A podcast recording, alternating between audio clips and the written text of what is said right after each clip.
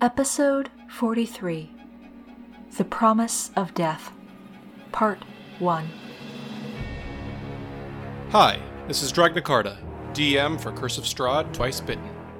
You're listening to the Twice Bitten podcast, a campaign where five Curse of Strahd DMs head back into the mists for a hauntingly familiar adventure. Starring Jack as Metreon, Kaya as Lillison, Linus as Amity, Serena as Kiva, and Twy as Erthrendir. You can catch the horror live every Saturday at 1 p.m. Eastern, 10 a.m. Pacific on Twitch at twitch.tv slash rcurseofstrahd, or watch new episodes every Monday on YouTube at youtube.com slash c slash rcurseofstrahd. You can also listen to new episodes of this podcast weekly at anchor.fm slash twice dash bitten, or wherever you like to syndicate your podcasts. Now, let's get right to Ravenloft.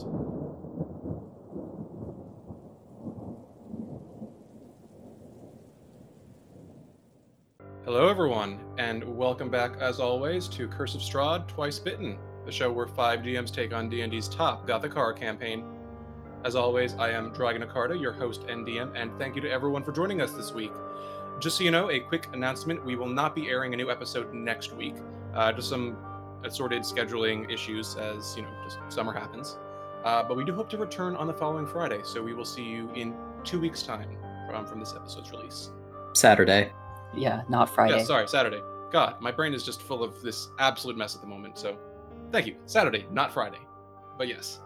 So, uh, we will be getting back to you on that. But in the meantime, I think we are all ready to return to Barovia and the Amber Temple. So, without further ado, let's get started with Curse of Strahd, Twice Bitten. A striking elven female with an almost ritualized poise, Kiva Cirili always endeavors to be a level headed mediator and a soothing presence in the lives of all she meets. Determined to look ever forward, she relies on controlling day to day chaos. Anyone who watches her for long enough, however, can clearly see there's something undeniably feral and unpredictable bubbling under the surface. In the company of these fine strangers, he is just Metreon. But across the Sword Coast, he's known as Metreon the Magnificent. He is a tiefling whose body and dress carry the signatures of a nomadic performer, as evidenced by the rougher edges of his costume and his sinewy frame covered in faded tattoos. Though he may not look like a typical magician, rest assured, he cleans up quite handsomely.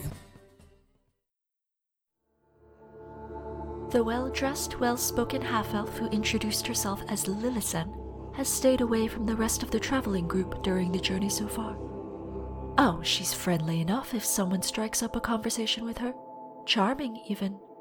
But left to her own devices, she invariably keeps to herself, and even looks nervous when anyone comes within 10 feet of her.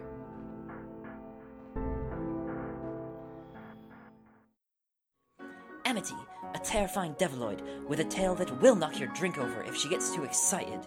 Even worse, some pig follows her around and eats almost as much as she does. Yet, she's generous and easy to befriend, especially if you get her talking about her book of fables. Just, if she compares you to a fox, it's hard to tell if that's a compliment. Erthrendir is a high elf man who looks perpetually like he's never quite gotten enough sleep.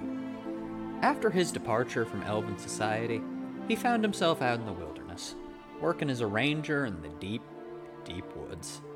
However, this did little to quell his passion for history, and he's found himself on the road to Neverwinter, hoping to track down a book that might hold the answer to a question he's held for a long, long time.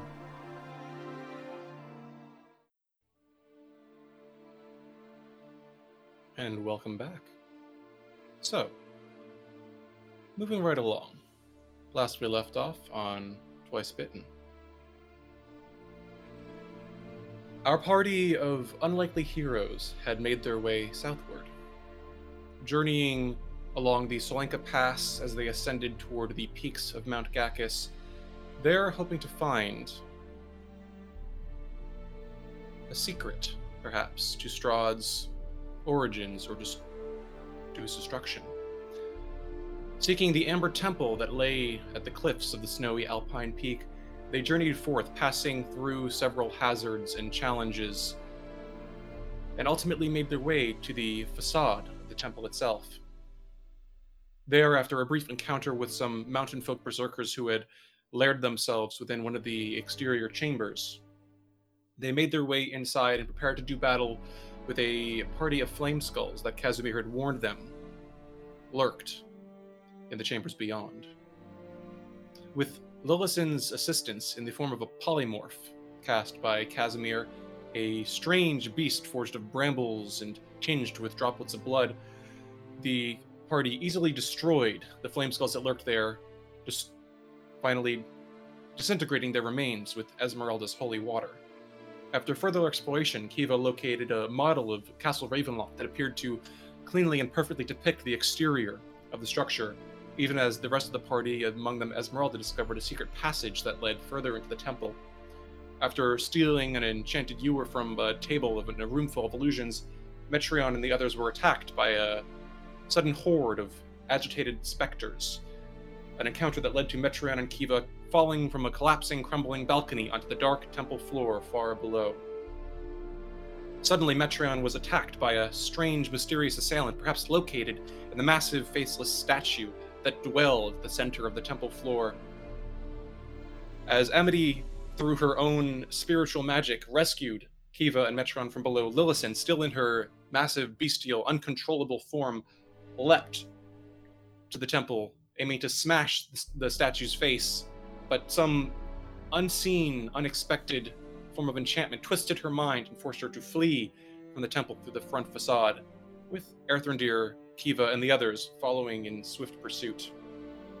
Together, the party fled the temple, regrouping outside, and as Kasimir constructed a stone shelter through magic means, just against the cliff face outside, the group themselves turned in for a night's rest, preparing to restore and regain their resources and begin their delving and expedition into the dark temple's shadows once more the following morning. As they do, sinking deeper into the silent darkness of slumber, Amity, you find yourself falling into restless sleep, and soon enough, you feel the familiar weight and chill of a dream sinking over you. You open your eyes, Amity, and find yourself standing in a vast dark chamber.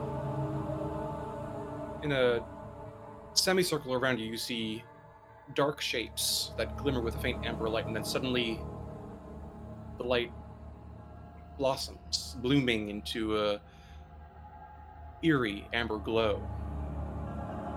You see altogether 18 enormous blocks of amber in the shape of prisms, each one 10 foot tall, arrayed around the chamber center, each one facing toward you silently. Within each box, you see a small wisp of writhing shadow, but as you stare at each one in turn, it twists flaring out toward you and bursting into a strange, unsettling sight. You see in one amber block a swirling cloud of pox depicting the same faceless creature's flesh melting from its bones again and again as sickness eats away at the skin, muscle, and sinews below. You see from another one a pair of skeletal wings flaring and flashing, and unspeakable horror dwelling beneath. In another, you see a roaring face of fire that erupts like a volcano, screaming from the surface silently before being pulled back into the block. At the north end of the semicircle, however, you see standing three 15 foot tall blocks of amber that tower above the rest. You see here the same slivers of shadow, but these ones feel stronger more vivid, more real than the smaller ones that surround them.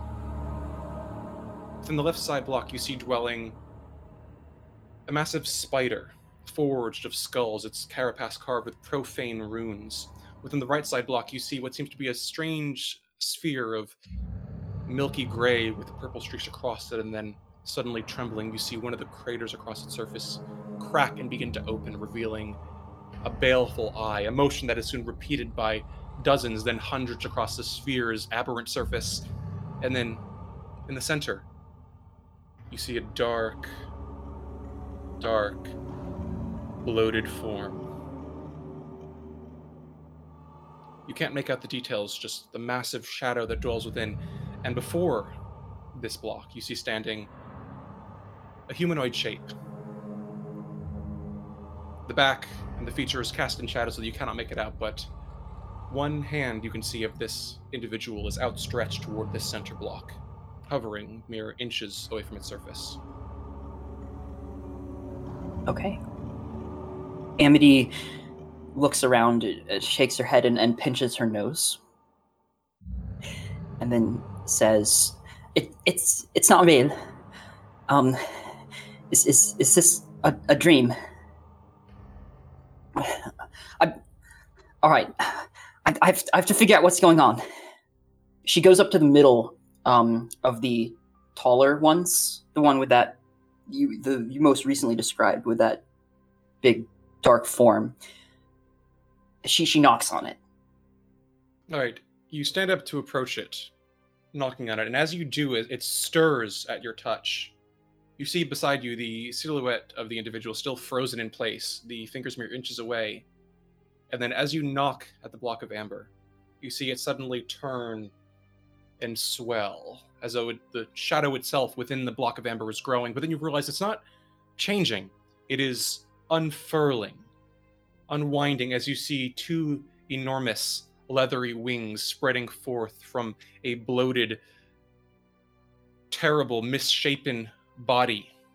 You see, as the wings pull away, fangs that glint wickedly in the amber light. You see eyes that blaze with crimson hostility and animosity, same color of blood in those terrible irises. And then slowly, you feel the weight of, a, of movement beside you. And out of the corner of your eye, you feel the sensation of this shrouded individual, this silhouette, slowly turning toward you. For but a brief moment, you feel this strange sense of recognition, of familiarity. And then the darkness overcasts the facial features once more. The amber light glows to a shining crescendo, and your eyes awaken the dim gray light of the Barovian morning. Damn it! I I figured out it was a dream, and but it ended. Amity looks around. Uh, she'll try to fall back asleep, just rest until everyone else is awake. Uh, by now, it's approximately morning. Uh, you're up a little bit early, but you can see that uh, Kasimir is already awoken from his trance. Uh, Erthrendir and Kiva would probably be moving around if they would like to. Um, and, Yep. You know, You know, slowly- Aerth's not inside the house. You can see a trail of snowy footprints leading outside.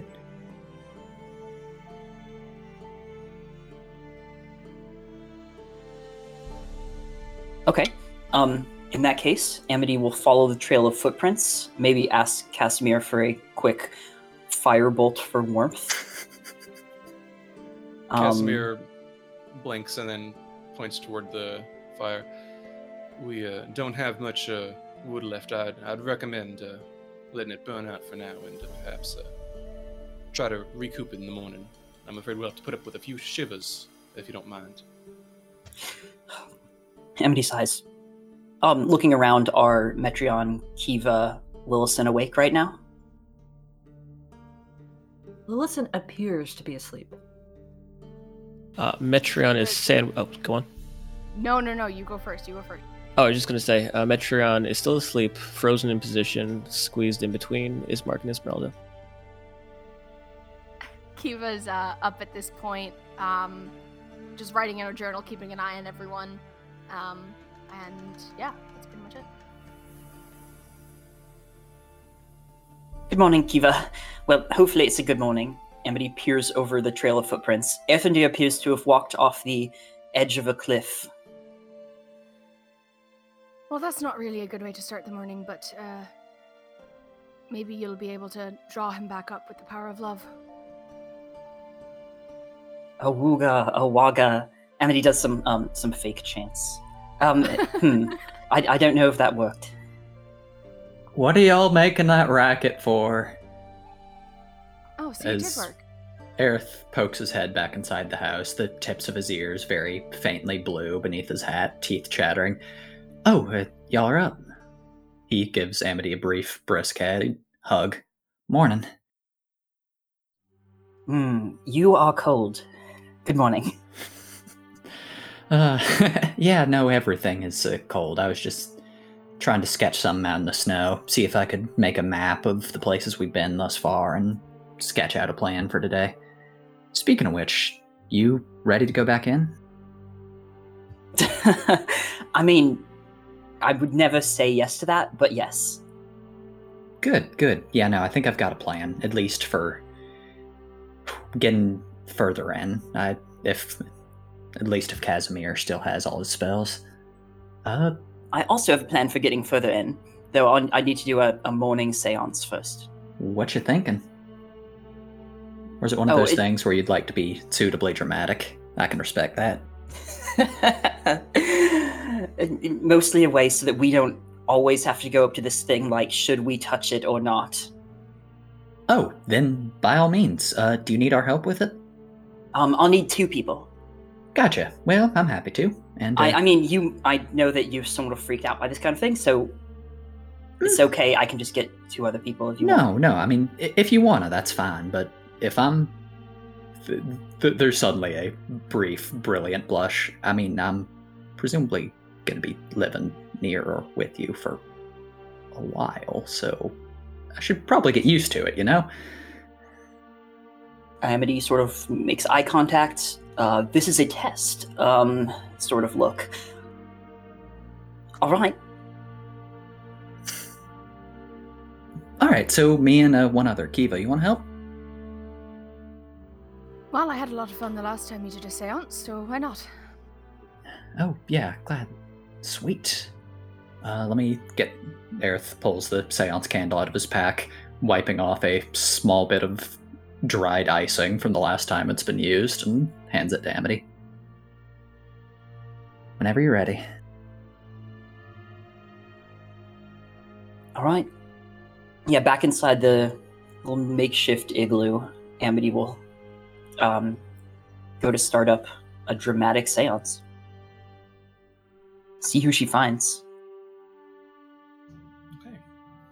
Uh, you lay out the assorted items, the burning candles around you in a small uh, circle, doing your best to clear away the snow, keeping them alight for the moment. You watch as, as you begin to sit at the circle and begin to pull in the power within you, feel that veil beginning to ripple, that your ethereal touch. You watch as the candles flicker and turn to a deeper shade, away from the familiar colors of embers and toward a reddish, then purplish glow.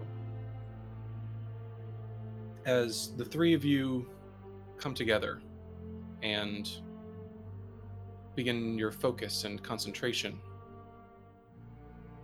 you slowly watch as the surroundings begin to fall away, the familiar walls of mist and fog beginning to rise around the perimeter around you, and slowly you see spirits. More than you expected begin to step forward. As you do, you feel slowly as the temperature continues to drop, your breath misting in the air.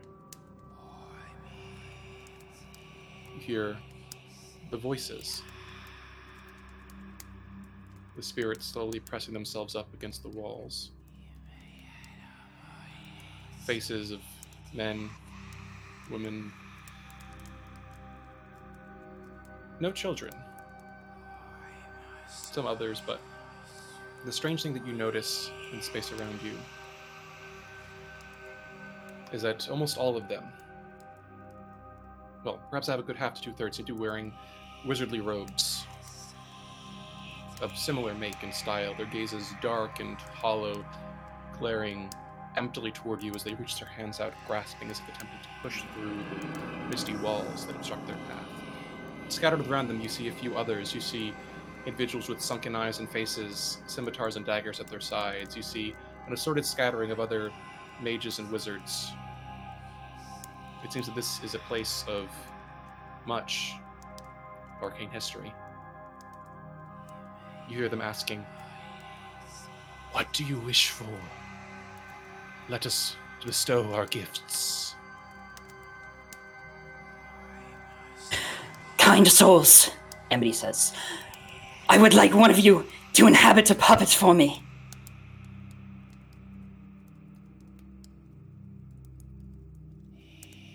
You watch as slowly one steps forward, the mists parting to make way for them. They fix their gaze upon, and you see this tall individual of slender build, wearing a small medallion that seems carved of finger bones, resting just down against the top of the chest. Dark cloak, a small wand, a faint off white yellowed color that almost resembles the same tint as faded, uh, aged teeth. The figure fixates their gaze upon you. I am one who is capable of the thing that you ask for. Is the what origin of puppet do you seek to make? Of flesh, of bone, or of dead material? Flesh. A small smile tugs at the spirit's lips, and they reach out toward you, offering the wand in your direction. Then take my blessing. Take my bestowal of my gift, and let me feel the chill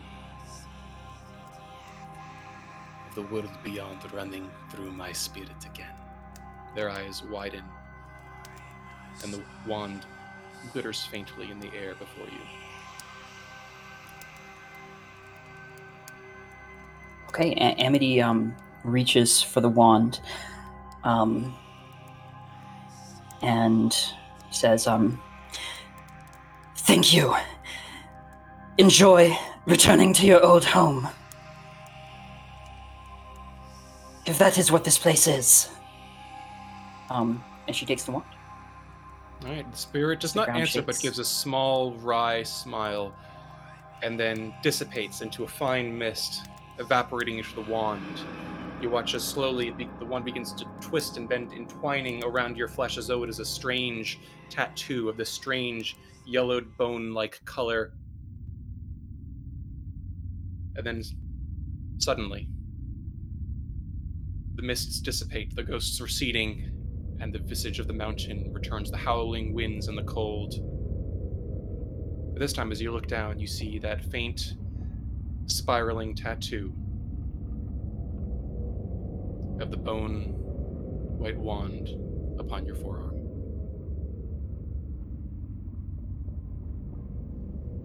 And as Amity's eyes return to their golden color and the ground ceases its shaking and trembling, uh, the candles blow out at once and the seance ends. How's uh, Erthrendir and Kiva doing?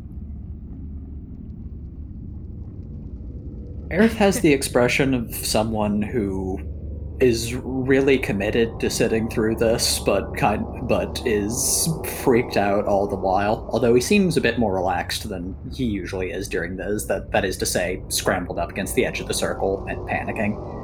He looks over the tattoo on your arm with a hint of interest. That's new. It hadn't left marks on you before, has it? Um, it, it hasn't left marks. She sort of rubs it like one might rub a, a blister or something. Um, it's not uncomfortable. Do you think it'll stay? I, I suppose if it does, it does look kind of cool, so no harm in it. But what? You're asking for a puppet of flat? What do you mean? Well, I Like was thinking. the abbot made the the the, the Silka. Oh, not like Vasilka, no. I mean, maybe like. Uh, I I don't know if I know enough about Vasilka to answer that. Um, you know, we we saw someone on the way in, didn't we? So I was thinking if we could get them to sort of pull all the levers we don't want to pull and touch all the magic buttons we don't want to touch. You want to raise a zombie? Yeah. Really smart. Also terrifying. I didn't know that bards could do that sort of thing. To my knowledge, they can't. Well.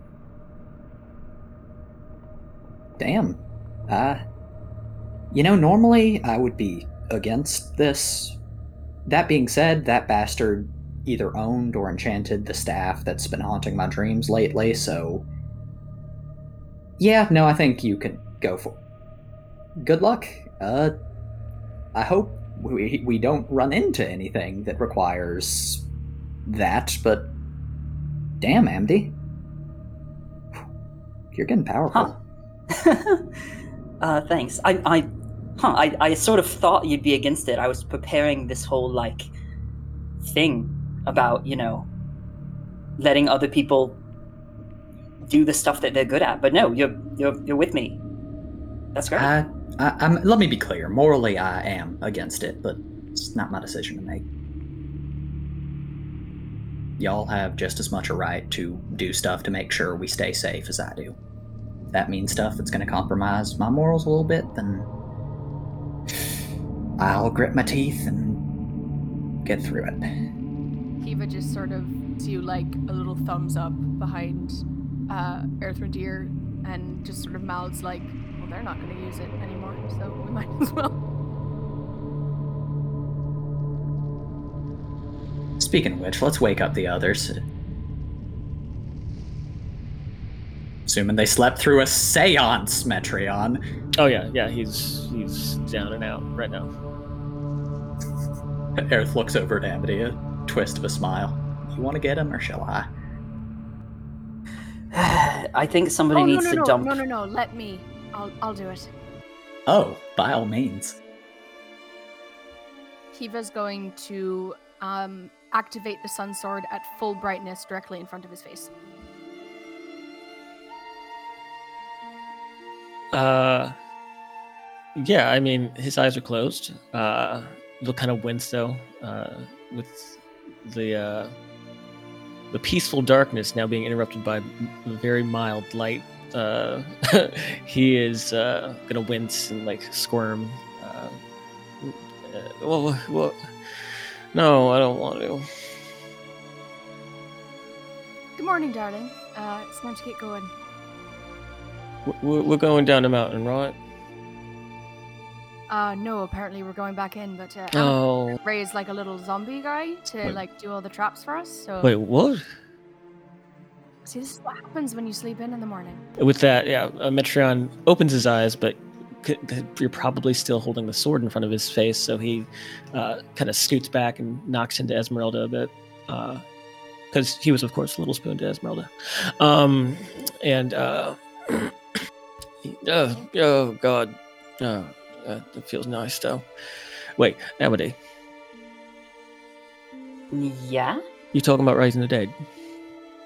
Oh, I thought you were asleep. Well, well, I was, but Kiva's filmed me in. Oh, all right. Um. Yep. Wow. So, I mean, that, that's that's heavy stuff, isn't it? I mean, that's that's powerful stuff. Uh, I mean, not that kind of raised dead. Uh, just a type where you know they they shuffle around for a bit. But still, that's that's intense. I mean, you're bringing something back to life, even if you're just animating it, uh, emanating it. Get it? Yeah. I mean, more more sort of giving something else a a little coil to shuffle around in. But okay, you know what? I'll I'll take it. I, I'm not gonna reject your compliment. Thank you. It's really more of a play on words, but yeah. Uh, and uh, Metron's gonna look around. Uh, where's Lil at? She rolling around and making snow angels. She's asleep, as far as I know. Oh, and uh, yeah, he'll look Or around. pretending she does do that quite often. Yeah, he'll look around and uh, kind of poke at Lillison's boot, see if she's alive. Lillison is like bundled up in uh, her bedroll, uh, which is almost entirely covered under like a snowdrift by now. Um, but you know, as her boot pokes out and Metron prods it, her foot wiggles a little bit, and a little noise emanates from you know the hidden pile of snow and bedroll that sounds a little bit like you know a very small half elf girl trying to imitate the sounds that a very large bramble beast makes. Oh, she thinks she's a big old uh, tree gorilla. Well, at least we know what she's dreaming about. I've seen dogs do this. Uh, they they, like uh, bat their paws and, and bark, thinking they're like chasing a carriage or a horse. Think she's tearing apart the bones of the eh, tearing apart the bones of the weak and lamenting in their destruction. I mean, I think she does that anyway. Well, yeah, but Aerith just kind of shakes her harder. Lil, we gotta move. Uh, The sooner you get up, the sooner we get back into the cool temple full of eldritch power. As soon you get to be a giant uh, bramble beast. I thought we agreed we weren't doing that again. Yeah, I think we were keeping that as a emergency. Well, fine, maybe like a medium-sized bramble beast then. And if it was really cool. Fine. And uh, she rolls about a little bit, and you know, a big portion of the snow just kind of like shifts and uh, like falls off of her in one big slab. You hear Kasimir clear his throat as he kind of steps forward and kind of glances quickly at Lillison. Well, uh, I did prepare the spell this morning, so perhaps not the uh, same recipient or the same form, but if need be, I do have an assortment of options. Uh, should we require a similar combatant, uh, some form of flight, perhaps? Um, just let me know. Thank you, Kasimir. He gives a nod and uh, returns to studying his spellbook. Aerith looks over the now awake grouping and claps his hands. Alright, so I've been coming up with a plan. It's. So, first things first, it's pretty obvious to everyone that we need to keep any visits to the room with that statue a minimum, right? When you say that, uh, Metreon visibly shudders.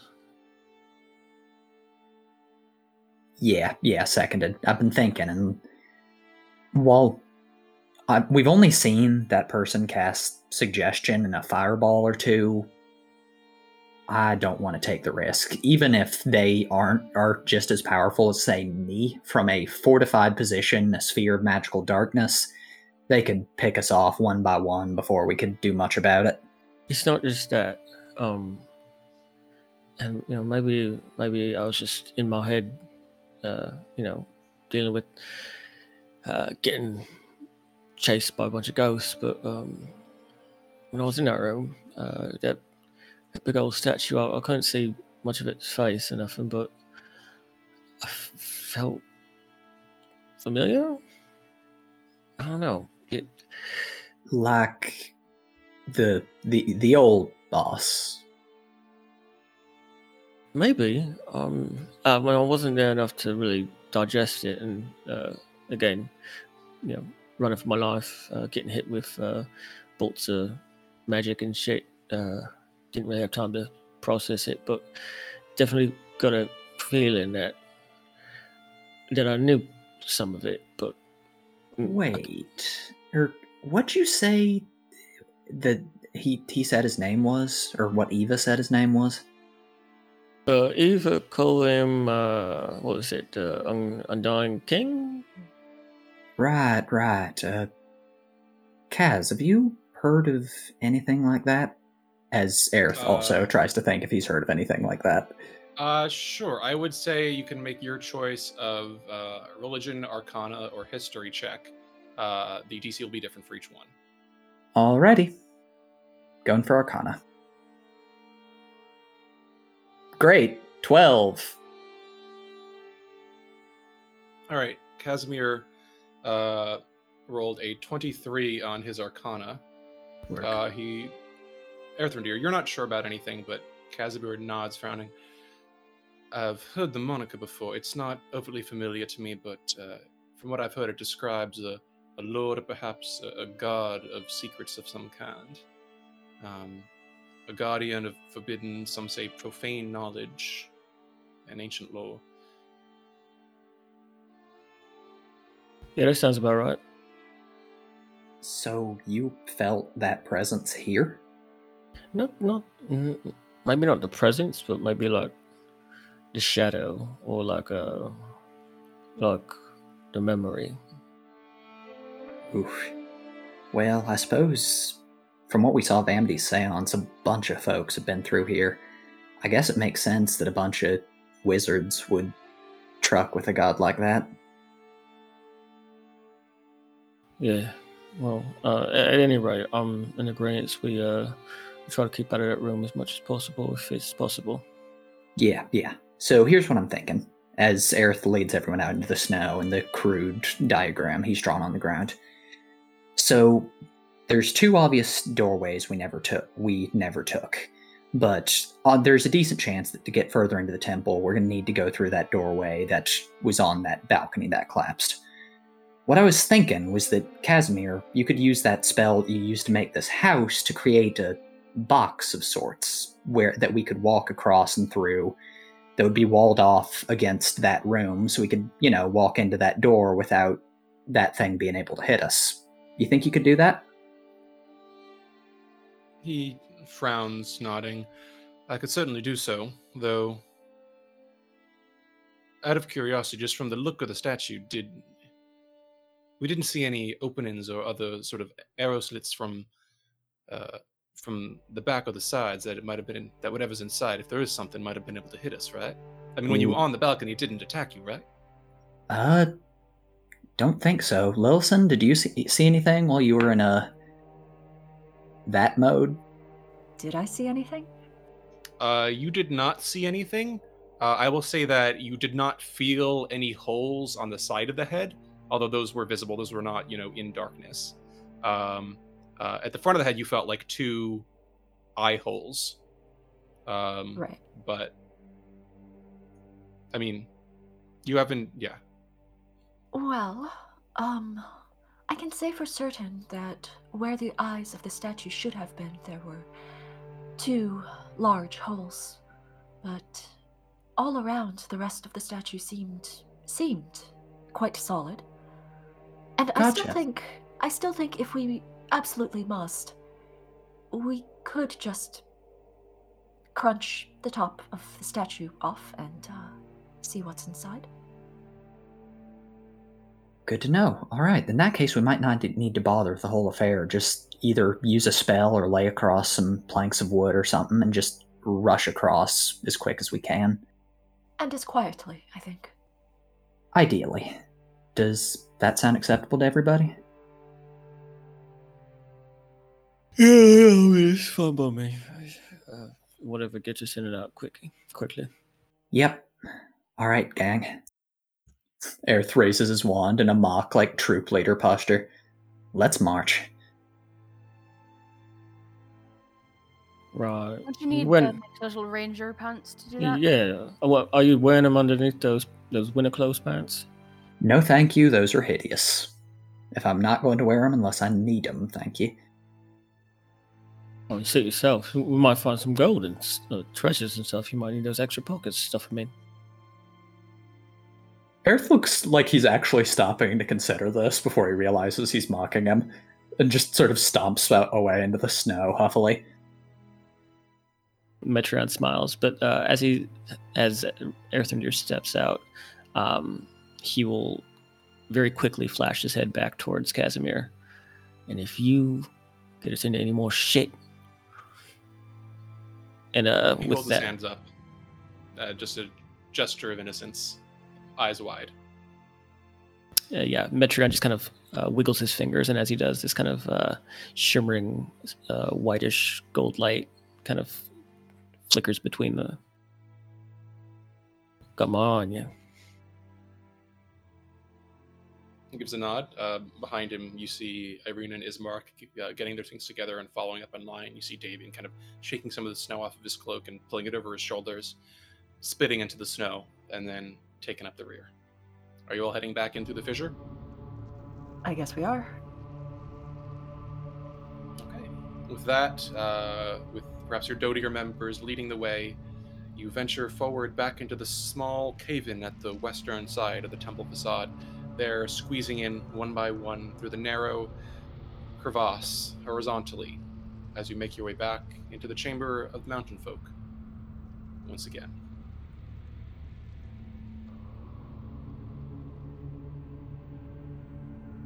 It is silent in here, quiet. But as you step through into this area once more, you feel again settling over your shoulders this sense of unease, this kind of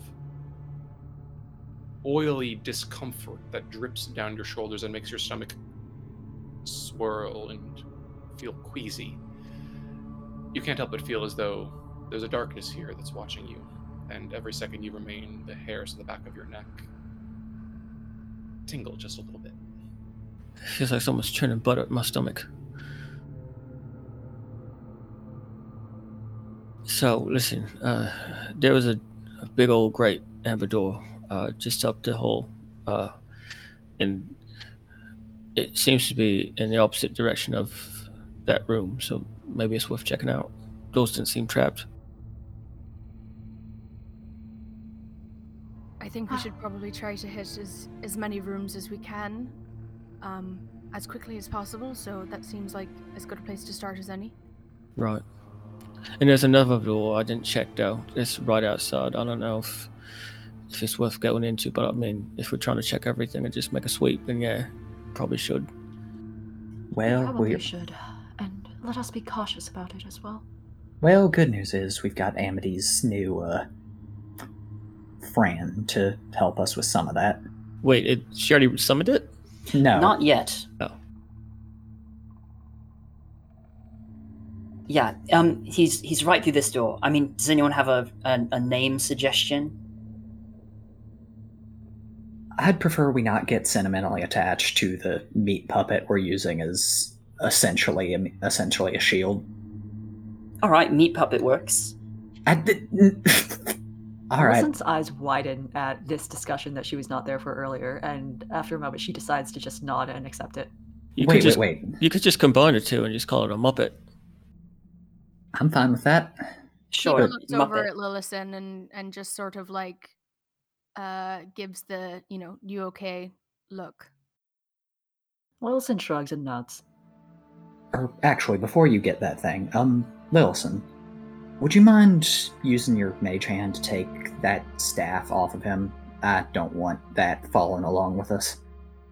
Ah, yes. Um, do you want me to put that somewhere? I. Aerith looks around and kind of like points at the deepest corner of this room, just over there where we're not going to touch it on accident. Uh, all, all right. She's gonna move up to the doors. Okay. You see there on the ground the charred corpse of the man left here perhaps by the Flameskull's aftermath. And you see up against the side of the west wall, uh, where Erthrendir had kicked it the previous day, the uh, staff with the frost crystals upon it, a few feet away from the corpse. Lillison will look at the staff for a couple of moments. A brief calculating expression flits over her face, but she just casts her mage hand and directs it to go and uh, hover near the staff first. Does it. Do I get a foreboding sense of doom? Uh, I mean, you don't get a foreboding sense of doom. But just to confirm, were you looking to move it away from the corpse? Because it's all Erthrendir already kicked it away. Uh, Oh, oh, in, in that case, it's fine. I no, didn't Lillison Yeah, that. is. rather Lillison is violently kicked now. Lillison is now looking to pick up the staff with her mage hand. Okay. Uh, you reach down and grasp the staff of the mage hand, picking it up. Hovers a few inches off the ground. Okay. Um, is going to think about this for a moment and then uh, carefully move the staff to prop it up against this corner. Uh, ah, I we do not have uh, a ping. Yep, you're good. thing. Just uh, close to you, at the far end. Where you're looking for it? uh, the corner directly to the right of where Lillison currently is. Uh, sure. Sounds good. It just kind of settles there with a soft clack against the stone floor and amber walls. She looks at Amity. Um, is there something in particular that you need to do to. and she gestures with her hand and also her mage hand towards the charred corpse on the ground. Um. Well, uh, Amity sort of kneels beside the charred corpse and presses the the tattooed arm into its chest. Um. And chants the spell animate dead. Okay. You take a few moments to begin summoning up the power for the spell, and as you do, the those around you can see that the shade of your iris slowly turns to a dark purple, so deep that it's almost black. You watch as slowly from the ground around you a soft mist begins to rise, stirring and spiraling around your form, in a soft and gentle loop that slowly ascends like a helix toward the top of your head from the bottom of your feet. And as the incantation continues, reaching the peak of the spell, a chill wind begins to blow, ruffling your clothes, chilling those around you. And those watching can see as the spiraling mist slowly resolves into the form of a shrieking skull, a spirit condensed. Suddenly, as you release the power, there is a crackle, a bolt of black lightning that lances out from the center of your palm into the chest of the corpse, and the spirit, shrieking at that exact moment, dives into the chest alongside your hand. Slowly, you watch as, like a puppet whose strings have just been reconnected, the corpse slowly begins to twitch and stir. The charred remains pulling themselves up into a rough sitting position as your hand pulls away. Eyes lidless, the lids having been burned away in the flames, staring hollowly forward. Welcome, Emily says. Um, uh, first things first, uh, shall we have Muppet here retrieve that magic jug? See if he can do it without making any ghosts mad this time? Maybe on the way back. And you see that uh, Metreon is just uh, staring at this reanimated corpse uh, with just this horrified look on his face, but also just fascinated. Yeah, he's not alone. I mean, I think it would be a good test to see uh, things like manual dexterity and uh, uh, fine control of the form. Lillison is looking at this thing with uh, an expression of calculated appreciation.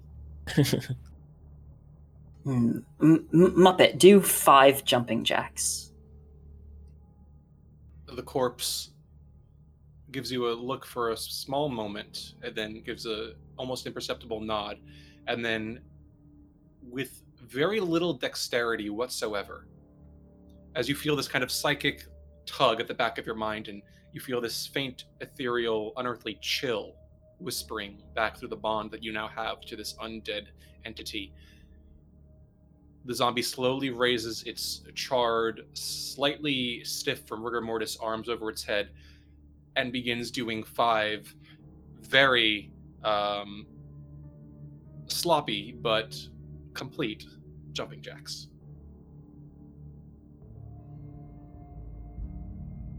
I think that's just worse.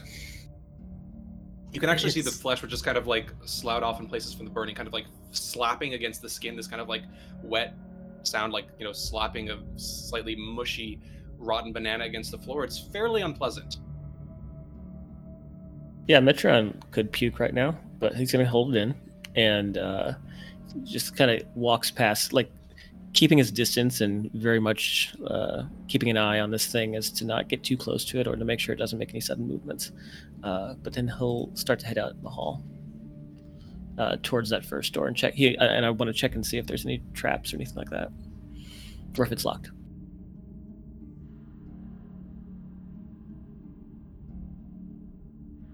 All right. So is Metron moving forward, or just asking Amity to?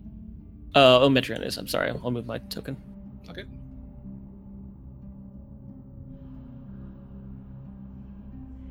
All right. So you move forward, stepping just beside your stinking friend. The stench is pretty bad. Um, although, actually, now that I think about it, given that it has been up here in the cold, the decay hasn't set in quite as badly as you might have feared. But the site is pretty loathsome to look at. Um, you're going for the door. Uh, yes, I just want to check and see if it's either locked or trapped, anything like that. Uh, make an investigation check for me. Uh, lovely ten. Does not seem to be trapped. Uh, does like it seem to be locked? The door yourself. Uh, does not seem to be locked. There does not seem to be any locking mechanism. Just a handle of sorts. Uh, handle, but like it is a small indentation that you can kind of put your fingers in. Uh, like you get you get the sense that those who built this place, given the massive blocks of amber in place of normal wooden doors, had this very kind of like Stone Age Gothic vibe to the whole architecture. of the Got it, got it. Uh, so yeah, Metron will move back and uh, point to Amity and like gesture towards the door. Um, all right, Muppet, lead the way. Um, and he says, pointing at the door. Okay. The the zombie. Let me check something real quick. I need to check something on its character sheet. Okay. Uh, the zombie slowly moans, this kind of guttural groaning that bubbles from his throat, steps forward and pushes against the door, and looks faintly surprised when the door does not open.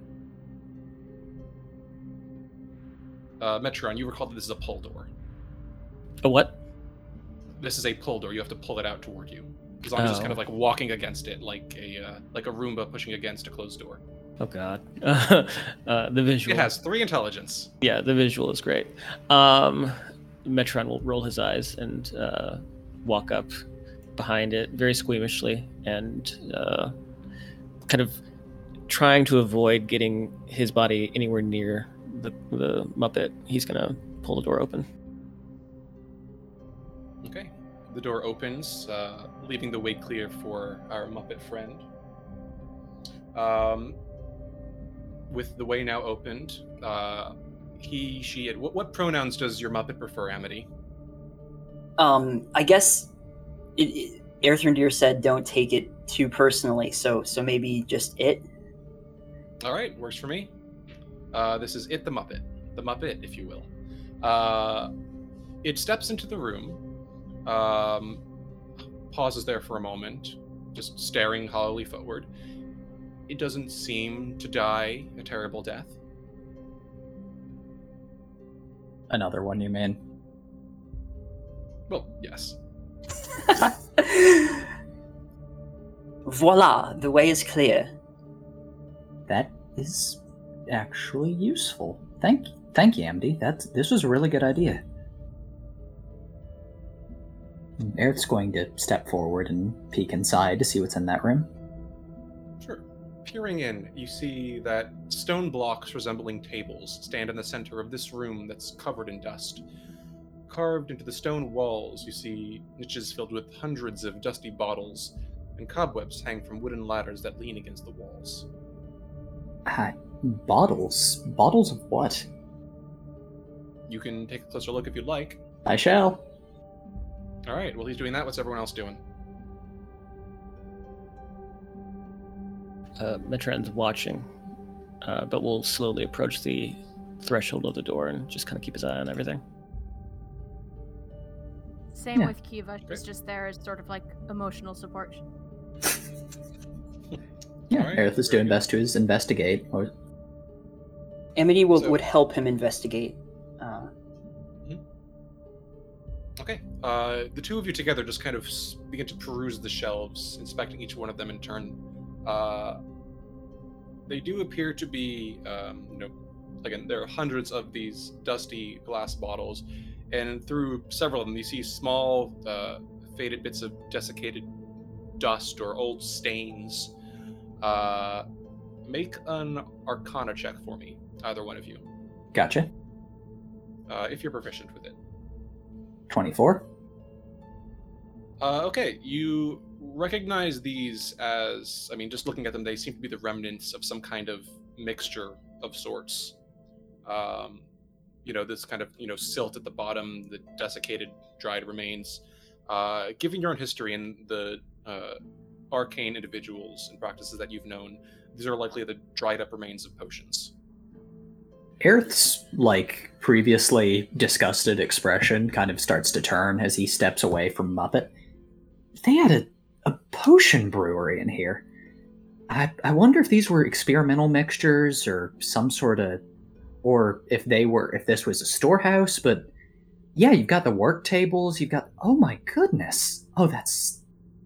Huh. Shame any ingredients probably would have long since rotted away by now, and it doesn't look like there's any left over. I presume there's none left over. At this point, uh, you hear a uh, uh, soft, sharp sound from Ezmerelda from the southern room. Hey, well, take a look at this. I found something interesting as well. When you get the chance. Is there anything else of interest in here? Uh, make a perception check. Alrighty. May I argue investigate? No, I can't. No, I may not. Six. Uh, nothing that you notice. No. Alright. Nothing nothing to note in here, y'all. Lillison reluctantly leaves behind the uh, staff that she had been kind of darting surreptitious glances at and moves over near to Ezmerelda. What did you find? She gives you a look, kind of pointing along the uh, southern wall. It was a bit more difficult to spot. Uh, I didn't see it yesterday because we just passed through so quickly. But you see here along, along the ground, uh, beneath the uh, footsteps, I saw scratches along the floor here in sort of a quarter circle pattern. I think there's another hidden door here. Interesting. Can Aerith Well, now that step? Lilith's the size of not a gorilla. We could probably go through hidden doors today. Yeah. Aerith is going to step forward and see if he can't find the joins of the hidden door on the wall. Uh, go for it. Uh, give me an investigation check or a perception check, your choice. Twenty. 20. Uh, you easily find a mechanism set in the molding of the lower uh, three and a half feet of the wall and kind of pushing it. You hear a small click, and a hidden door drifts a few inches open.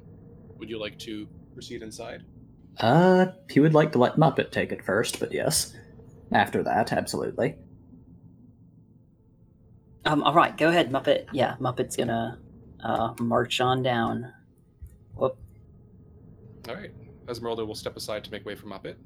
And uh, with the door already open, Muppet can easily push open this door. That does not tax its intellectual prowess too highly. And open the way to the room beyond. Would Muppet like to step in? Um, yeah, Muppet steps into the room, but doesn't do anything in particular. All right. Peering in after Muppet, you see that a small chamber, perhaps 10 by 20 feet across and dark, just faintly illuminated by the glimmers of the torchlight and uh, the sun sword beyond.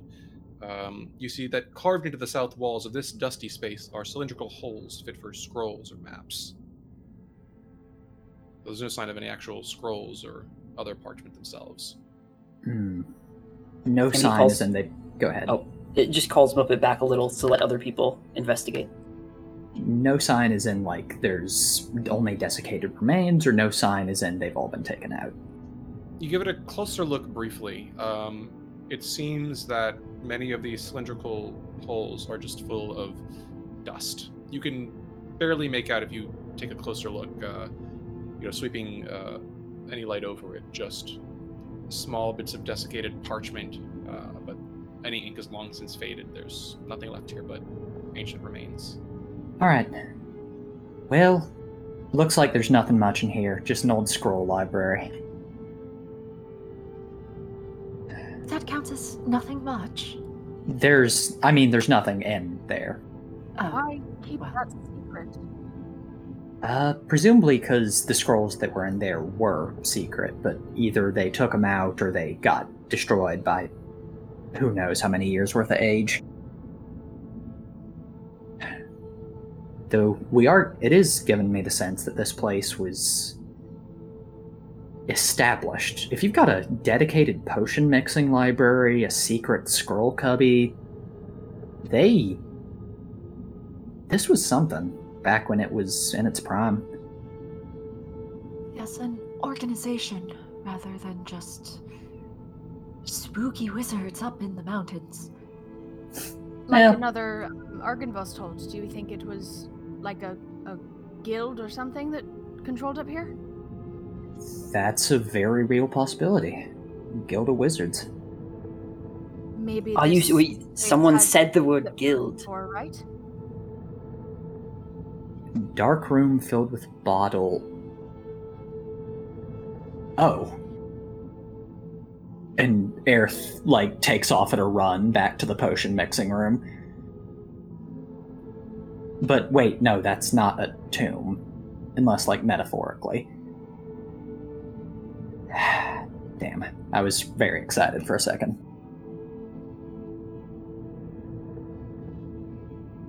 Kasimir, He gives you a nod. I know that um, you did not have particular knowledge of this place, but way back in the day, did you know what the reputation of this place was? His eyes go wide and he shakes his head. Uh, forgive me if I haven't made myself clear. I, I had no knowledge of this place uh, until many years after the mists first fell around the territories. By the first time I came up here, it had been abandoned for. Well, I can't quite say, but it's looked like this uh, ever since I first visited it. Talking I can't, I can't imagine how many centuries or perhaps even millennia old this place is. It predates me by far. But you never heard of um, a guild of wizards or anything of that sort? If they did exist, which I imagine is fairly likely considering what we found here today, they went extinct long before my time.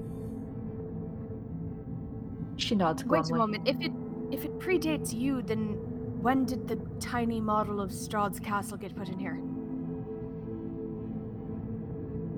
That's a very good question. Kiva gives Metreon a look that's like we could be catching him in a lie right now, but doesn't outwardly threaten Kasimir. But that is suspicious.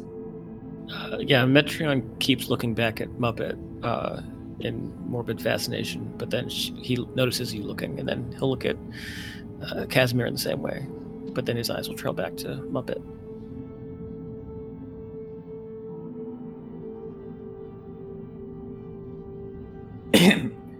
Well, I suppose none of this is what we're here for anyway. Shall we keep moving? Yes, let's. Next door. Alright, where are y'all headed? Uh, I'll lead them to the door that I uh, went and investigated uh, last time we were inside. Okay. Are you bringing uh, Muppet? Muppet's always coming. Of course. You make your way following Metreon into a 20 foot long, 10 foot high hallway. that's just bare stone on the walls, and there's an amber door at the far end. And is this a push or pull door? Uh, this one is also a pull door uh, for fire safety reasons. Got it. I like that warning. Um, uh, Emily, can you direct Muppet to pull the doors open? Um, all right, yeah. Um, Amity's perfectly happy to relay these uh, commands to Muppet, and Muppet goes ahead to pull the door open. All right. Uh, with sufficient uh, direction, uh, the handling and the fine motor control is fairly clumsy, but after a few moments, Muppet kind of manages to grasp its uh, frozen, desiccated fingers around this small indentation where a handle should be and pull as the door rumbles open, revealing the space beyond. Metreon, you'd like to take a closer, closer look? Or is our friend going to test for traps again? Uh, I'll step in, but I'll let I'll give room to Muppet so it can uh, check out the stairs. All right. As you step in, you see that what lies beyond is thick dust covering a landing and staircase that descends into shadow. A thick miasma seems to, seems to hang over the darkness below, a sense of cold, looming, almost patient evil that takes that prickling of your skin, the churning of your stomach, and accentuates it, amplifying it until you can feel your heart beating fast in your chest. That weight of being watched only doubles.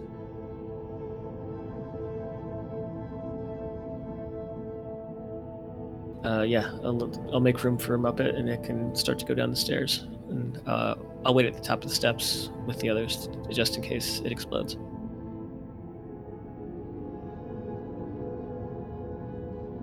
All right. Uh, that work for Amity? Of course. Uh, care- careful on the stairs. Don't take a tumble.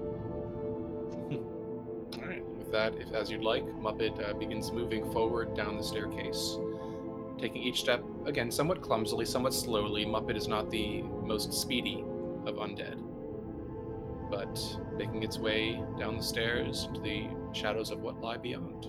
I, I want to stand like maybe like 15, 20 feet behind him, uh, probably for most of the way.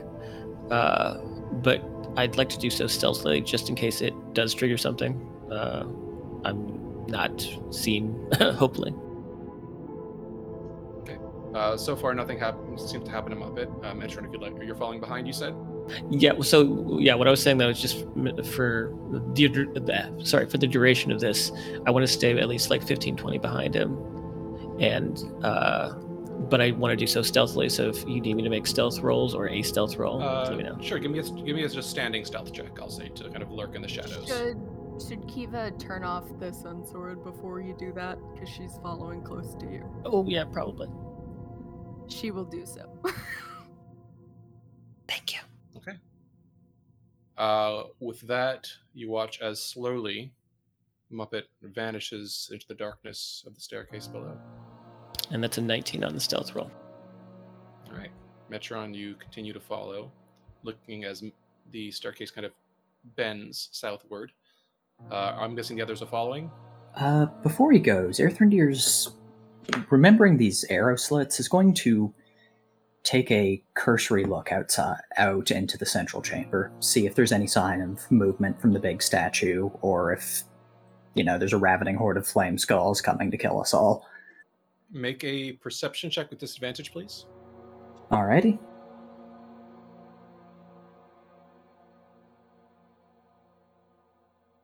Seven. you can barely you can see just faintly in the cone of your dark vision, uh, at the very breadth of it, uh, the, one of the large stone fingers of the statue. But beyond that, there is just an imperceptible, murky dark. You can kind of see the what seems like a the, the stone floor far below. You can just faintly make out the outline of one of the massive pillars in your peripheral vision. This kind of dark, fuzzy shape that towers from the floor to the ceiling. But beyond that, it is nothing that you can make out. This place is big. He shudders and then turns to follow the others. Okay. With that, uh, I presume the rest of you are following. Uh, well, actually, uh, Metreon and uh, our undead friend are the first to arrive. So, let me just make one quick adjustment.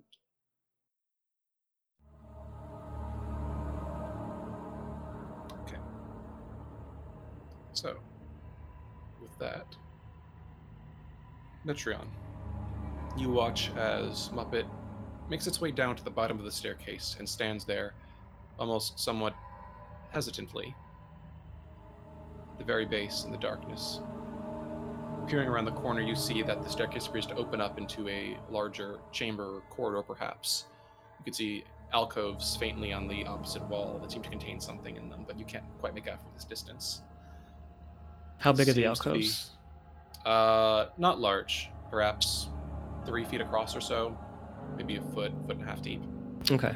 Um, I'll let uh, I'll let Muppet move out ten feet, and then I'll come down the stairs. Uh, Muppet is stopped. Uh, he was Oh. instructed to. It was instructed to go down the stairs, and it has done so. Got it. All right. Amity's going to sort of follow along to get within line of sight of the Muppet. Okay. Very good. I'm assuming everyone else is moving with Amity. Yep. All right, let's get everyone moved downstairs.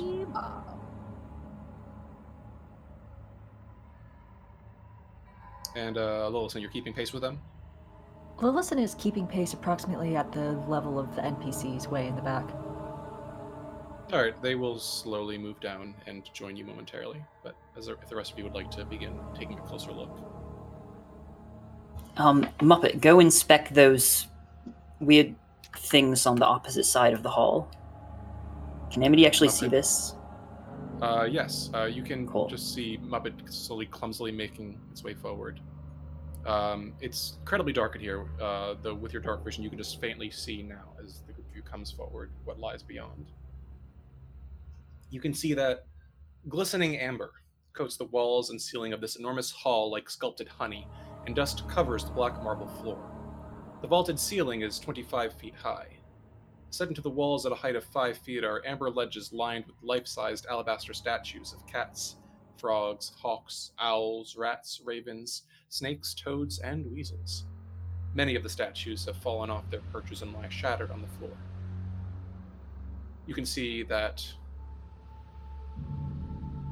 to the south, a door lies closed, and looking to the left, you can just faintly see that two other doors, carved of amber, to the west stand closed. This may not be the time to ask, uh, but I feel like Randy, you'd know. Uh, What the hell is amber? How do I get so much of it? For the first question, it's usually the fossil, usually the fossilized sap of a tree.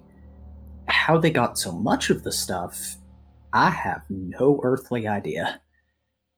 Like, it's not exactly the sort of thing. Well, it's not even a traditional building material. It's incredibly brittle. It's more relevant for archaeology, for preserving things without flaw. So, I don't know where they got this quantity. Don't look brittle. brittle. Uh, the Metreon's gonna step out and get a little bit closer to Muppet uh, to see what's in the alcoves. Are we certain it is amber and not some sort of colored glass that people just say is amber because it sounds more mystical? Uh, I suppose not.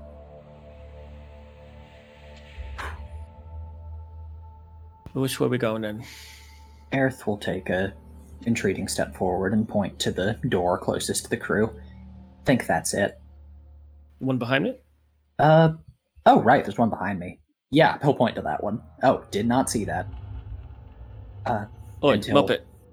And uh, Metreon will. Well, knowing that, not knowing or realizing that Amity is the only one who controls Muppet, will yell at Muppet to get to the other door. Um, yeah, do what Metreon said. Uh, Metreon means the southern door, right? Yes.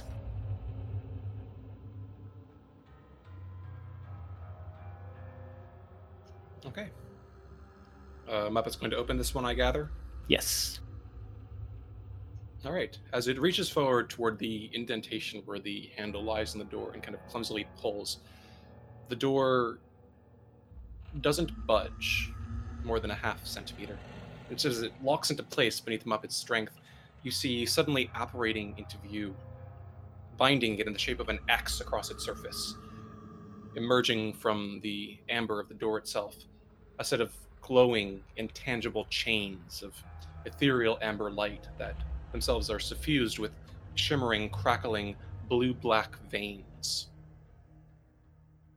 They seem to bind the door into place. does Aerith recognize that effect? Make an arcana check for me. 20.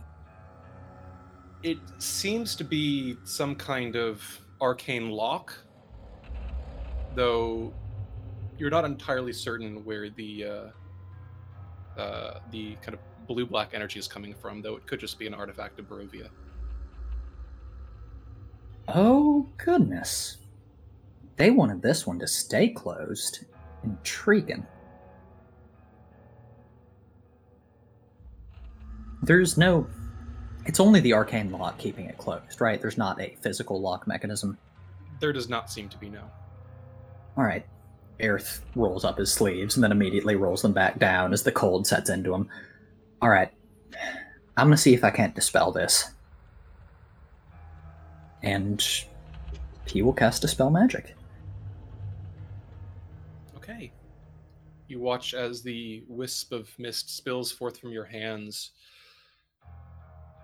whirling around these chains, and then with a soft sound like a sigh, dissolving them into a fog that slowly melts down toward the floor. The door appears unbound. I hope there aren't too many more of those. That's uh, not easy. I have bad news. I dreamed about maybe 15 of them. Or more. Oh no. Wait, what? What else did you drink up? Did you dream of? Yeah, 15 or what? Um, basically nothing. They were just, you know, 15 big amber rectangles, prisms, in. Were there actually 15 of them? I might have the number wrong. In a circle. There were 18 uh, smaller ones. I say small, they were almost twice your height. And then uh, three ones of similar make, but larger than the rest. Yeah, and, and So just like 21 in total. just like that one, there were these weird shimmering shapes inside, like a skeleton or an, uh, an orb. Some kind of uh, preservation, maybe? Uh, a way to. I don't know. What would you use amber for? Maybe for like coffins. To- I mean, this would just, or hey, uh, uh, if this is a crypt, I mean, if there's coffins, this is a crypt, right? Maybe the thing what we're looking for is here. I think this is as good a place as any to put it.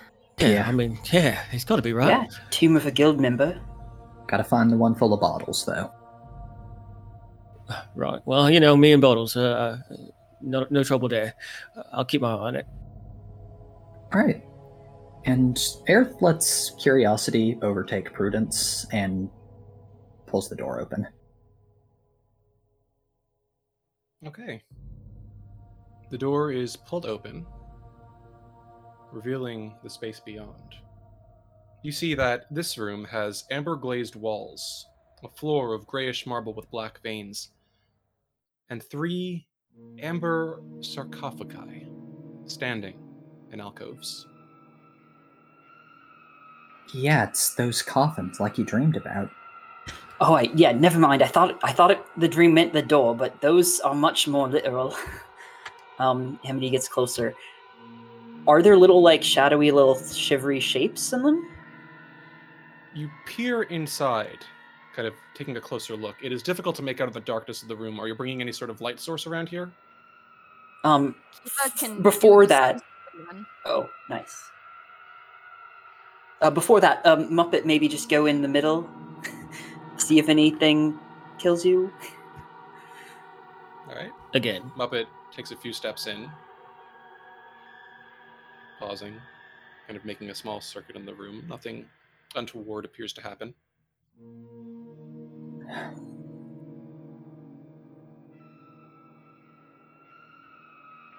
Well, Earth takes a tentative step inside. Can yeah, can wait now that he's he'll strike a match and light his lantern, holding it up at the amber sarcophagi. Can he see what's trapped inside these? He can.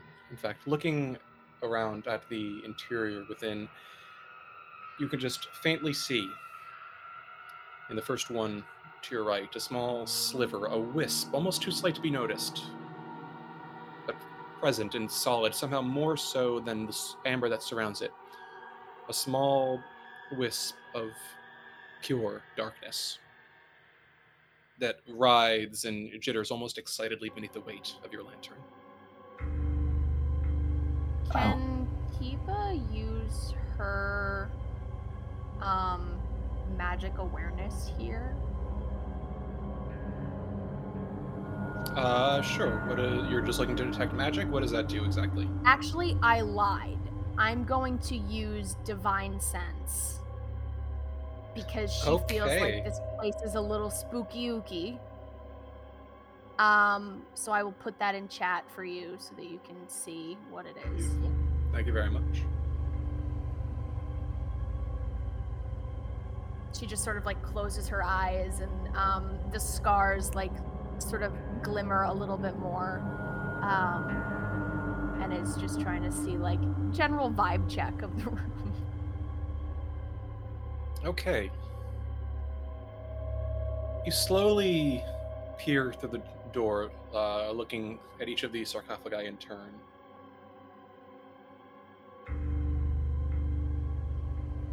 From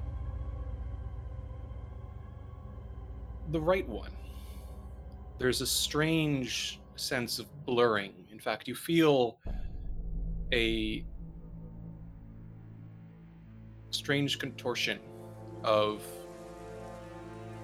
arcane forces swirling in your senses. It's almost bewildering as you feel them overwhelm you.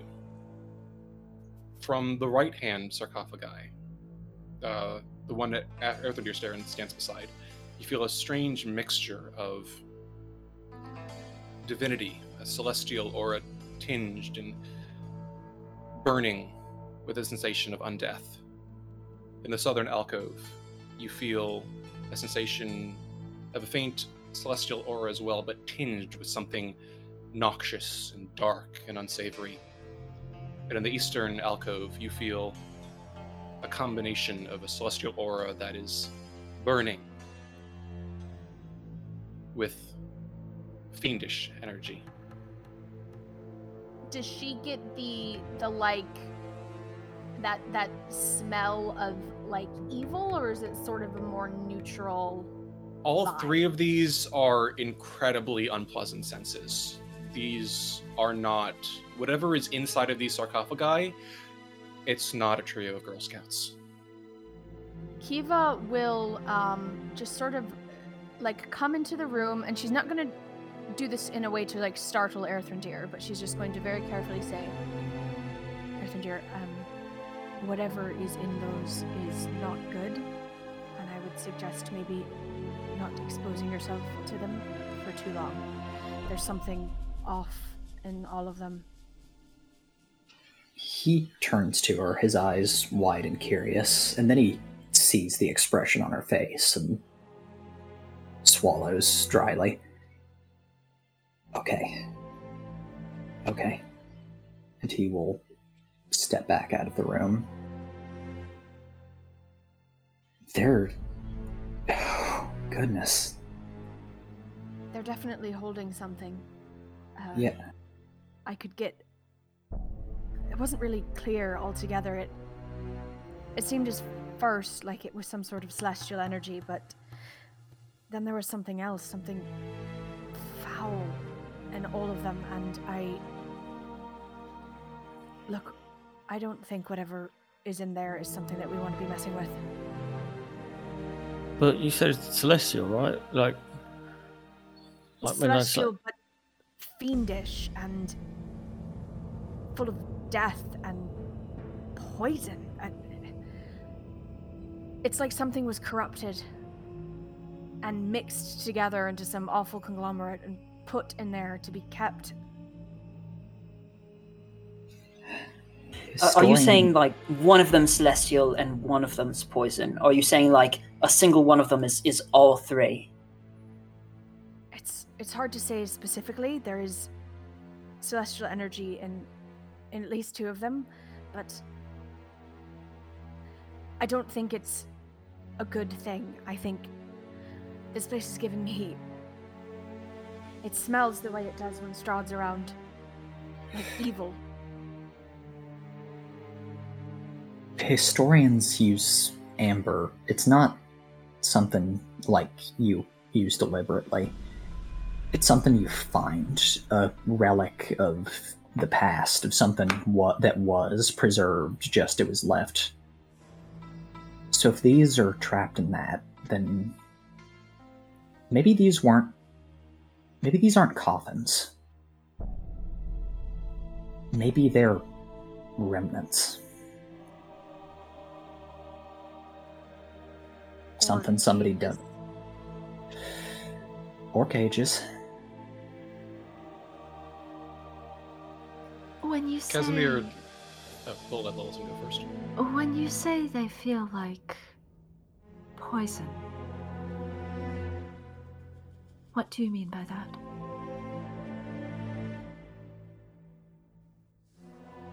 Um, what does she mean by that? Because you said it was sort of like noxious. Is there another sort of like vibe that she like? Is it like a Lillison thing where she can sort of like her like lidar, um, which is detect poison and disease, that she does on Lillison every now and again It's, to it's find not. her? It's not quite poison. It, it's it's uh, the divine sense is strange and almost metaphorical. Um, it's it's a sense of rot or decay or Yeah, like uh, corruption. light so fierce that it feels uh, like a force in itself, something tangible. Um, each one of these has a different mixture, different sensation associated with it. It's not quite um, direct, but it is. You know, you do that sinking feeling of corruption of uh, something terrible. Uh, those certainly come through very clear. It feels like like rot, like decay. Uh, and not like our friend here. Like it's almost. It's weird because I can't feel it, but I like. Spirit. Um, M- Muppet, would you mind just lightly knocking on that one at the bottom? Muppet slowly steps forward and raises a clumsily curled fist and raps, uh, not smartly, whatever the opposite of that is, on the amber sarcophagus's surface three times. The sound echoes hollowly through the darkened chamber. There's no response. Knocking on them is how I got like the attention of one of them in the dream, but that's when it ended. Maybe it's not interested in the dead. Maybe it's interested in life. You know, like higher souls. intelligence creatures. Regardless, I don't think we want these things' interest. You hear a cough from Kasimir. Forgive me, uh, do you mind if I take a closer look at these? Uh, our friend here seems to have proven that there's no sort of magical trap waiting for us. Uh, it's possible that these might have some sort of relationship to whatever Zarovich found here all those years ago. Metreon Kiva quickly pulls Kiva. him like yeah, Metreon ki- pulls Kiva in as he's saying that. Uh, he's like, "Do we do it?" Yeah, she's on him like white on rice. Everywhere he moves, she is right behind with the sun sword. All right. Uh, is anyone obstructing his path, though? Oh, wait. We came here for knowledge of something and of all of the temptations of forbidden knowledge that I thought we would find here. This was a very unexpected one. She is staring at the um, amber coffin to the the e- the eastmost one.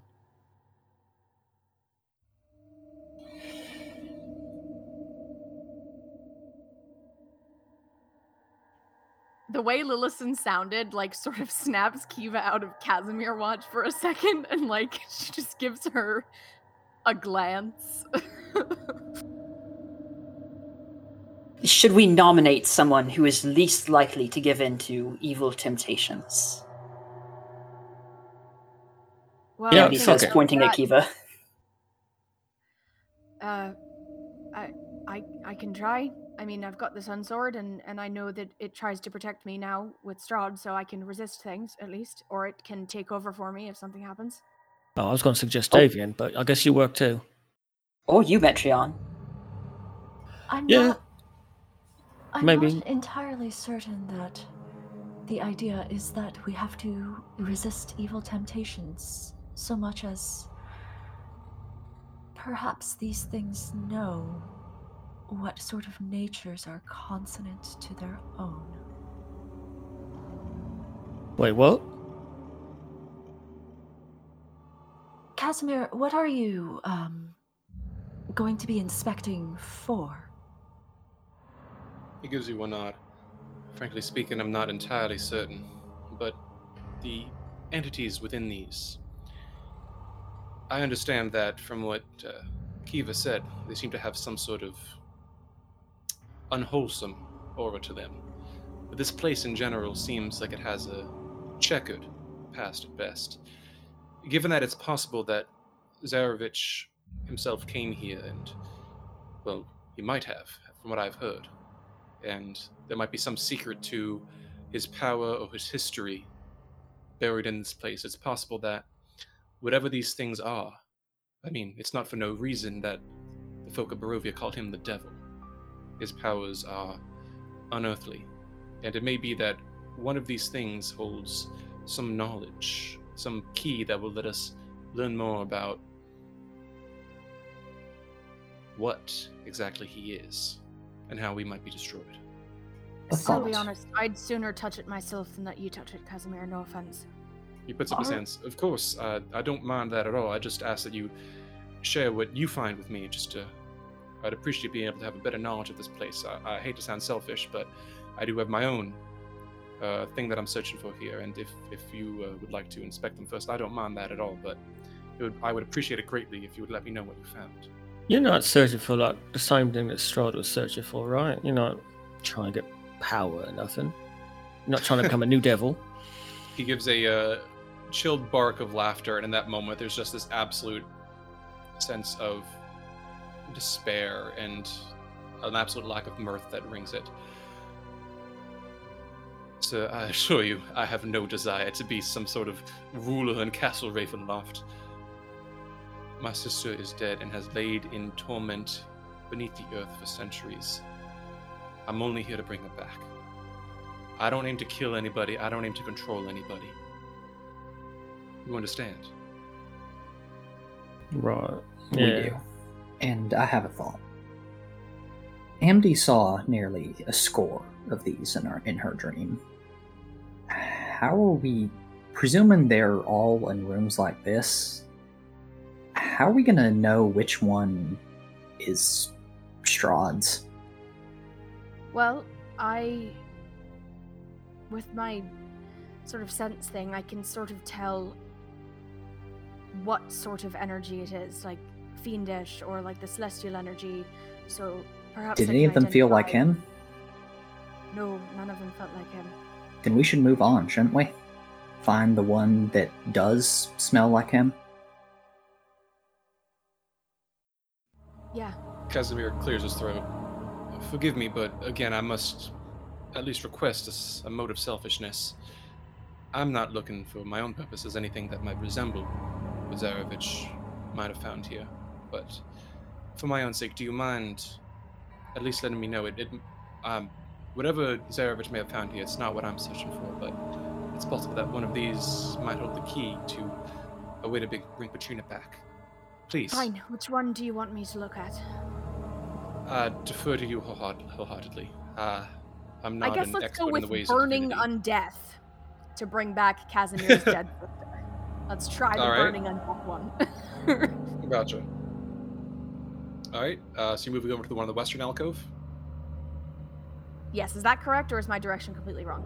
Nope, that is correct. This is the one with the kind of undead vibe emanating from it.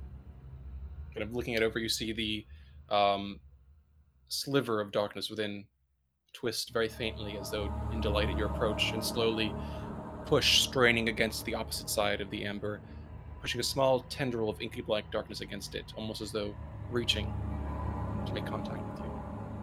Kiva um, holds the sun sword in one hand and just sort of like sends that vibe of like, all right, we're doing this together now. And while when she sees this sort of tendril reach out, she doesn't knock, but she does put her hand sort of to like meet it on like the other side of a window, sort of deal. Okay. Um, you reach out to touch it, and then that moment, the sliver of darkness makes contact somehow through the amber with the palm of your hand. And for there's an instant of pause,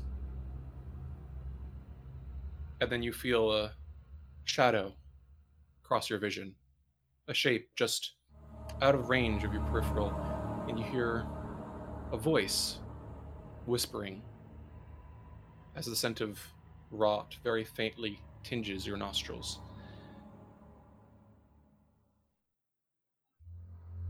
And a voice says, I offer to you the dark gift of Norganas, the finger of oblivion. Accept my gift, and you will have the power to turn life into undeath. What say you? Um, she doesn't have to make any sort of like roll to resist this, right? It is just a question, a psychic question echoing in your mind. No one else seems to be hearing this.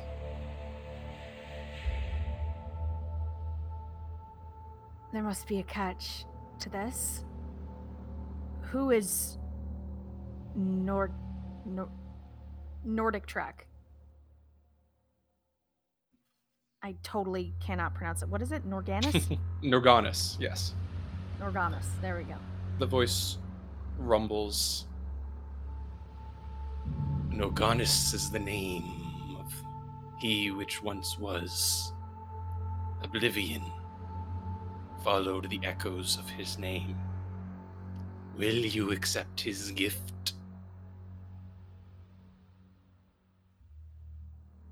She looks over at Kasimir and says, This one turns life into undeath. I don't think that's what you're Kasimir shakes his head, just looking slightly pale, but just shaking his head. Erthrendir, write down the name Norganas. Yep, parchment's already out. She goes back to looking at the sarcophagus and just says, uh, No, I don't think I will. Do you pull your hand away? Yeah, she does. All right, you feel that psychic link break, and that sense of chill, creeping rot vanishes from the back of your thoughts. The wisp of want me to darkness just slowly other two, returns to its space fluttering at the center of the sarcophagus. Yeah, she hates that feeling. Um, do we want me to look at the other two, or do we want to move on? Let's let's go. Wait, maybe. Wait, why not? Yeah, I mean, well, you said that one is celestial, right? I mean, maybe it's maybe it's trapped or something. Maybe it's like I can, yeah, I can look. She'll uh, go over to the celestial one next, which I think was the one in the middle, right? Yes, it's the southern alcove. It's still got a twist to it. It doesn't ring on your senses like some sort of holy. yeah, like true, like true celestial. Yeah. No, yes. All right. Uh, you watch as the wisp of shadow strains to reach you, as though eagerly reaching for your hand. Do you push your palm against this one? Yeah, yeah. This time she's a little less hesitant because she understands that she can say no, so it's a little easier. Okay. As soon as you make the contact, you feel this voice, this sensation appear in the back of your thoughts. And then a second goes by and it blinks and it reappears at the other side, a sensation of twisting, shifting perspective, as though somehow you cannot retain a consistent sense of whatever this thing is that you are in contact with. You hear the voice echoing, fading, shadowing from side to side of your mind as though it dances around you. I offer the dark gift of fond the Evasive. Would you accept the power of evasion? Uh, this one says fond the evasive. Evasion's an awfully vague power.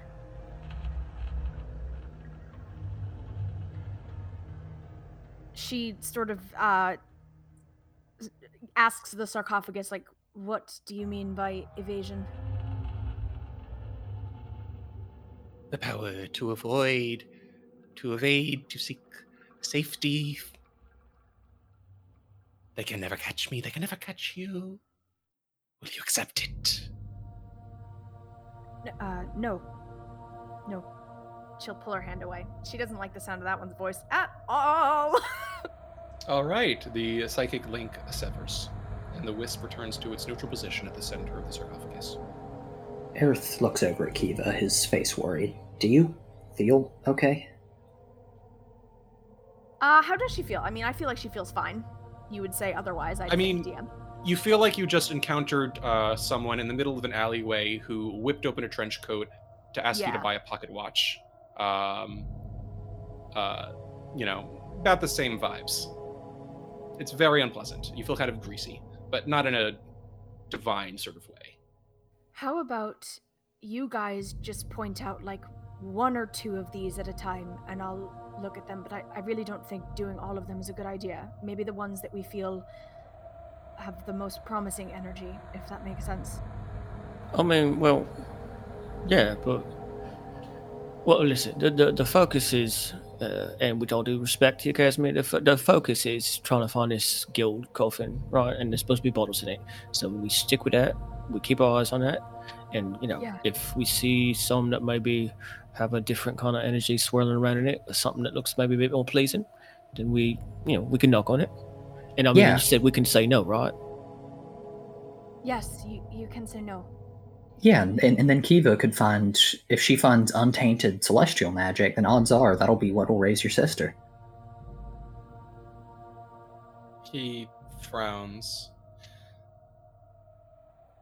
Perhaps, though, um, forgive me, I'm not entirely certain. Um, I would prefer just to investigate thoroughly, just because I'm not certain exactly what we'll find or what form it'll be in. Look, we'll do the Strahd searching first, and I will.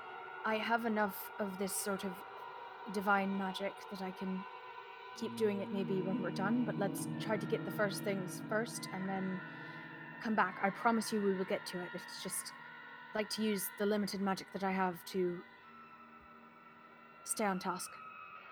And I can only open so many of these doors. If it helps, in my dream there were three that were physically larger than all the others. Were there? Do you remember I don't know were? if that's I don't know if that's literal. Hmm? I mean, your dreams have typically been. Aerith stops and considers. Okay, not very literal, but that seems like the sort of thing that might be. I mean, that's that's pretty symbolic, though. Even if you know, in real life, the coffins is the same size. I mean, maybe these three things is just more important. Do you remember where they were? Um, I mean, they were all just laid out in a circle, so I don't know if these are the three bigger ones and the rest are going to be smaller. I mean, these three are all together. Well, Um, only one way of finding out, I suppose. Shall we keep looking? Let's keep looking then. Muppet, lead the way. Muppet leads the way um, north after Amity gestures him along. All right, which way is there any particular destination that Muppet is headed toward? I'm not sure how far we can see down this hallway, uh, but it looks like it comes to a branching point. And there is Uh, a it door does right so, here. Yes, and there's a door to the left. Oh, there's a doorway. Okay. Um. All right, Muppet, try the door. All right. Muppet, arms kind of swinging at the sides, lumbers over toward the closed door on the left side of the hallway. It seems to just be quietly closed. You can direct Muppet to open it if you'd like. All right. Try pushing and pulling and and maybe sliding. Okay. It's just one of those doors at the grocery store that opens when you wave. Yeah. Or it's like a garage door, like just lifting up. Perfect. Uh, but yes, Muppet is able to open the door without issue. It swings outward into the darkened corridor beyond. Once Muppet has stepped inside and not gotten exploded, if he does not, if it does not get exploded, Aerith will step forward to look into the room. All right. Peering inside, you see that in this chamber, furnishings made of ancient, colorless wood have collapsed under their own weight and now lie covered with cobwebs and dust. It seems empty. Aerith will take a cursory look under the bed out of habit, but then back back out. Are the rest of you joining him? I'll stay outside the door, just making sure that he doesn't get, you know, captured by whatever monsters under there. Kiva and Amity? Yeah, Kiva's gonna stay uh, to the outside, just be ready in case she needs to run in. Okay. As the three of you, following in Grethrunder's steps, pass through this amber sheathed corridor, your footsteps seem to echo too many times, almost as though there's another member of your party traveling alongside you. You hear that, Kiva? Yeah. Does uh does she see like footprints in the dust or something, or is it just the sound? Make a perception check for me. Can I make one too, just because I'm I'm with her? Certainly may. Uh, twenty-one. Twelve. Metreon, it takes you a moment, but Kiva, being slightly further north, you instantly notice, as you hold up a hand and the others stop around you, that the footsteps continue. Not from your immediate presence as you had initially thought, but distant footsteps, echoing in the darkness to the east, through the branching corridor just ahead. You can hear that their volume seems to be echoed by the resonant architecture of a vast, empty space, and that reflected across the glittering amber walls of the side corridor ahead, you can see the faint flickering of torchlight advancing across the darkened floor. Is this going in the direction of the place we don't want to go? It seems to be coming from the main central chamber, advancing. You're not mm-hmm. entirely well with that 21. I would say that it sounds like it's coming closer to the corridor, not through the corridor, but But to follow Approaching it it, from a relative sense. cross in front of Gurlison's tower. You can peer around the corner if you'd like to see what it is. Yeah, that's what she's gonna do. She's not gonna go in there though. Okay. You peer around the corner through the darkness.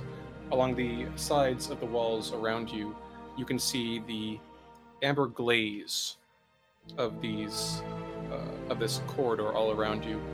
You can actually see that this arched hall that you now stare through rises to a height of 20 feet, and you can actually see, just faintly as you lean forward, your reflection in the amber glaze. The image doesn't mirror your movements, instead, waving its arms and screaming silent warnings to you. As you peer past, however, you see emerging from the deep darkness of the temple floor ahead, traveling just upward toward the darkness where you know the statue to lie, faintly illuminated by the flickering ember torchlight. A silhouette, the figure of a man of dusky skin with long black hair, black studded leather armor, and a white fur lined cloak around his shoulders as he carries a torch just faintly aloft, illuminating the path ahead. He steps ah. forward, paying no heed to you as he moves toward the place where you know in your memory the statue to stand. Kiva um, does that military hand gesture of shut the fuck up, everyone. And takes a slight step in to just see if he's like going into the statue. Is he just sort of like prostrating in front of it? Like, what's the deal? As you watch, the man appears to pay you no heed, instead, stepping forward toward the base of the statue, now illuminated by the torchlight. The torch itself, he steps faintly on the ground, the ember flames dancing atop the stone floor, and he lifts, moves up to pull a hood from his head, revealing the long black hair spilling across his shoulders. And as he kneels before this great statue, you can see just faintly illuminated beneath the flickering light of the torch. The same dusky complexion that Kasimir bears, and a pair of pointed, elvish ears. And that is where we will end it and take a break. You're not gonna let him eat the frog? Spoilers. Spoilers! Jeez. Listen, I was very excited. I had such a for that moment that I cannot wait to screw this all up by Kiva being like, "Oh my god, I, we have to." I'm so excited. I'm so excited. Oh no, same. Oh, I have been waiting for this for months. Does this I mean can't that he? wait for it to shock Kiva so loudly that she out loud says "What the fuck" and spoils the party's appearance to Rahadin. So if you Uh. detect animal or beast on frog, do you just get wherever? Oh it's- no! You get where Rahadin is at all Just- times. Oh my He god! always has one. until until it's digested. Probably. oh, He the swallows it Temple is a very serious canon. place. Oh my god! God, that why does this module have so many animal-related loopholes? Why is this a thing? This is the secret tech of Curse of Strahd. Exactly. Oh, jeez. Anyways, um, as always, we are going to take a quick 15 minute break, and we will be back shortly.